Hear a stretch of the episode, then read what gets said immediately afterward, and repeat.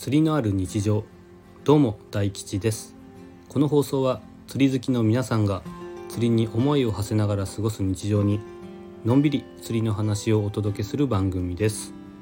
通勤通学家事釣りの行き帰りなど皆さんの話し相手になれれば幸いです。本日もお聴きいただきありがとうございます。またお聞きになっている皆様とレターのやり取りなどもできたらいいなと考えています。もしよければラジオの感想や質問などレターからよろしくお願いします。今回は第15回の放送です。先ほどですね YouTube を見ていたらなんとなく見ていたらおすすめ動画の中に日本テレビの公式 YouTube のとあるニュースですねを特集した動画がアップされていて見たんですけども横浜の海に、えー、ボランティアのダイバーさんたちが潜ってゴミを集めるというイベントを特集していました。あの有名なマス元アナウンサーといえばいいんですかね。マスさんが一緒に取材をしていて実際に海の中を潜っていました。マスさんはですねあの大学でもともとアサリの研究水産学の勉強をしていたということでかなりですねそちらの方に精通しているということで私自身ですねその動画を非常に興味を持って見ることができました。えーとですね確かその活動は1980年代から、えー、されているみたいなんですけども今年でなんと42回目ということで42年前の、えー、1980年代ですねは約5トンのゴミを収集したということでした。中身はですね空き缶だったりあと自転車ですね。あとは瓶とかそういったものが多かったみたいなんですけども、まあ、時代の移り変わりとともに最近ではプラスチックごみであったりビニール袋であったりそういったものが多いようでした。あとはペットボトルですね。そういったものでした。実際にね海の中をマスさんが泳いでいらっしゃったんですけども昔はヘドロでいっぱいだった横浜の海が最近ではアマモが生えてきたり魚も生息していたりとどんどん水質が改善されているということでした。いややっぱりですね努力されて続けていらっしゃる方に頭が上がらないですね。本当に感謝の気持ちを持って我々釣り人も行動しなきゃいけないなと思いました。せめてですね自分で持ってきたゴミは自分で持ち帰る。来た時よりも美しくの精神で釣りをしていきたいですね、えー、私がよく見る、えー、釣り YouTuber の方にチャンネルヨシュアさんという方がいらっしゃるんですけどもその方はま関東近辺東京湾相模湾、えー、辺りを主に、えー、活動している釣り YouTuber さんなんですけども横浜の海にもよく釣りに行っています。それこそですねあの有名な赤レンガ倉庫のそばであったりあのランドマークタワーの近くであったりいろんなもう本当に一等地のところでよく釣りをしているんですけども、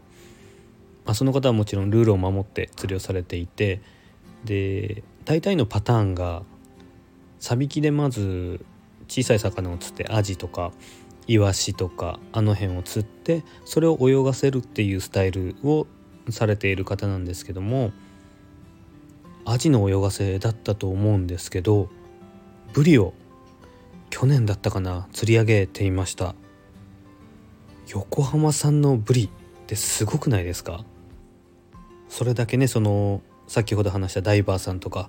いろんな方の力によって綺麗になった海でブリが釣れるまで復活したということでやっぱりいろんな方の並々ならぬ努力が実を結んだのではないかなと、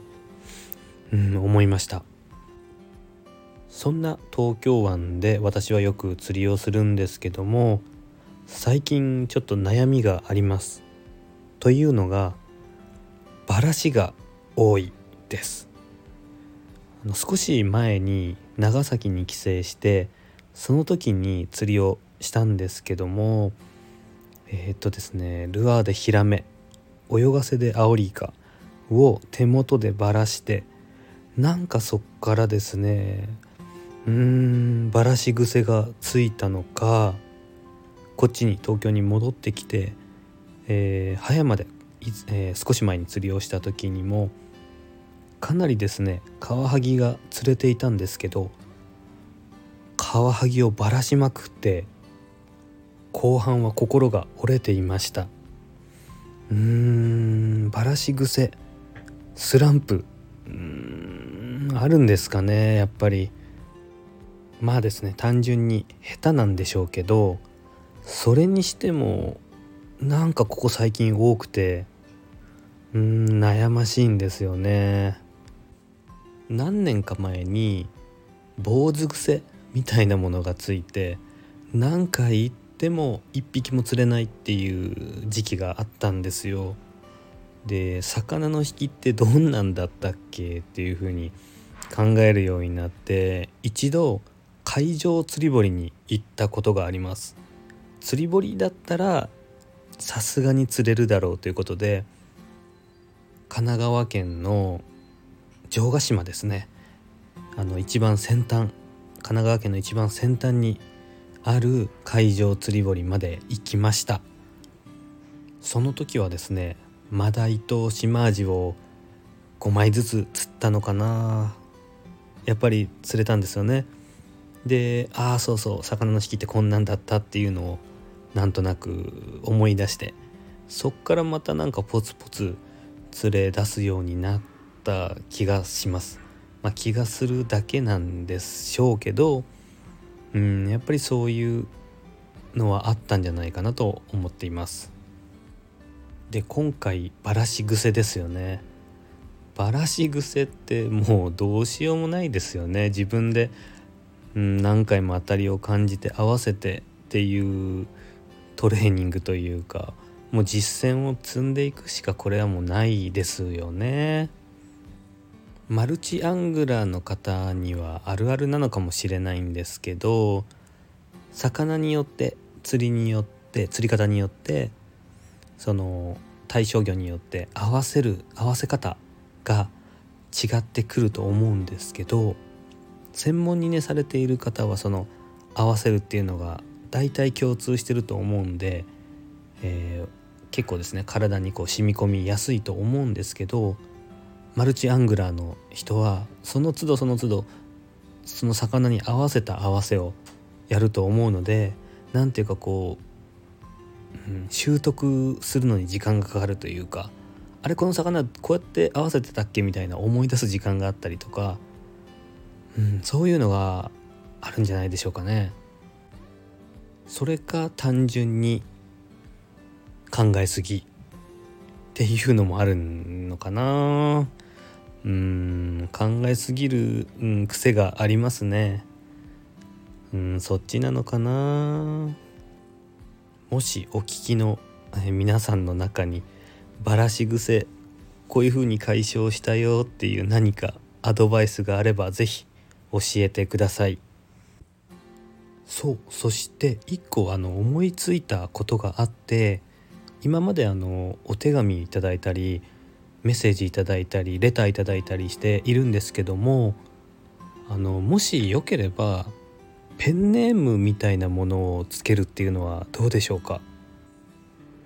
よくラジオなんかだとはがき職人っていう方がいると思うんですけどもああいった感じでペンネームをつけていただけるとお手紙の時にとてもご紹介しやすいです。ということに今更ながらに気づきました。なのでもし今後お手紙をくれる方がいらっしゃいましたらペンネームをつけてみてください。あのもちろんなくても大丈夫なんですけどもお好きに今まで通りペンネームなしでもいいですしあの毎回同じペンネームにしていただいてももちろん構いません。なんかその方がお互い面白いのではないかなとふと思いました。というところでそろそろ今日も終わりの時間です。最後にもしよければラジオの感想や質問インスタ投稿に関すること釣りに関することなど何でも募集しておりますのでレターやインスタコメントをお待ちしております。それではまた次回。大吉でした。バイバー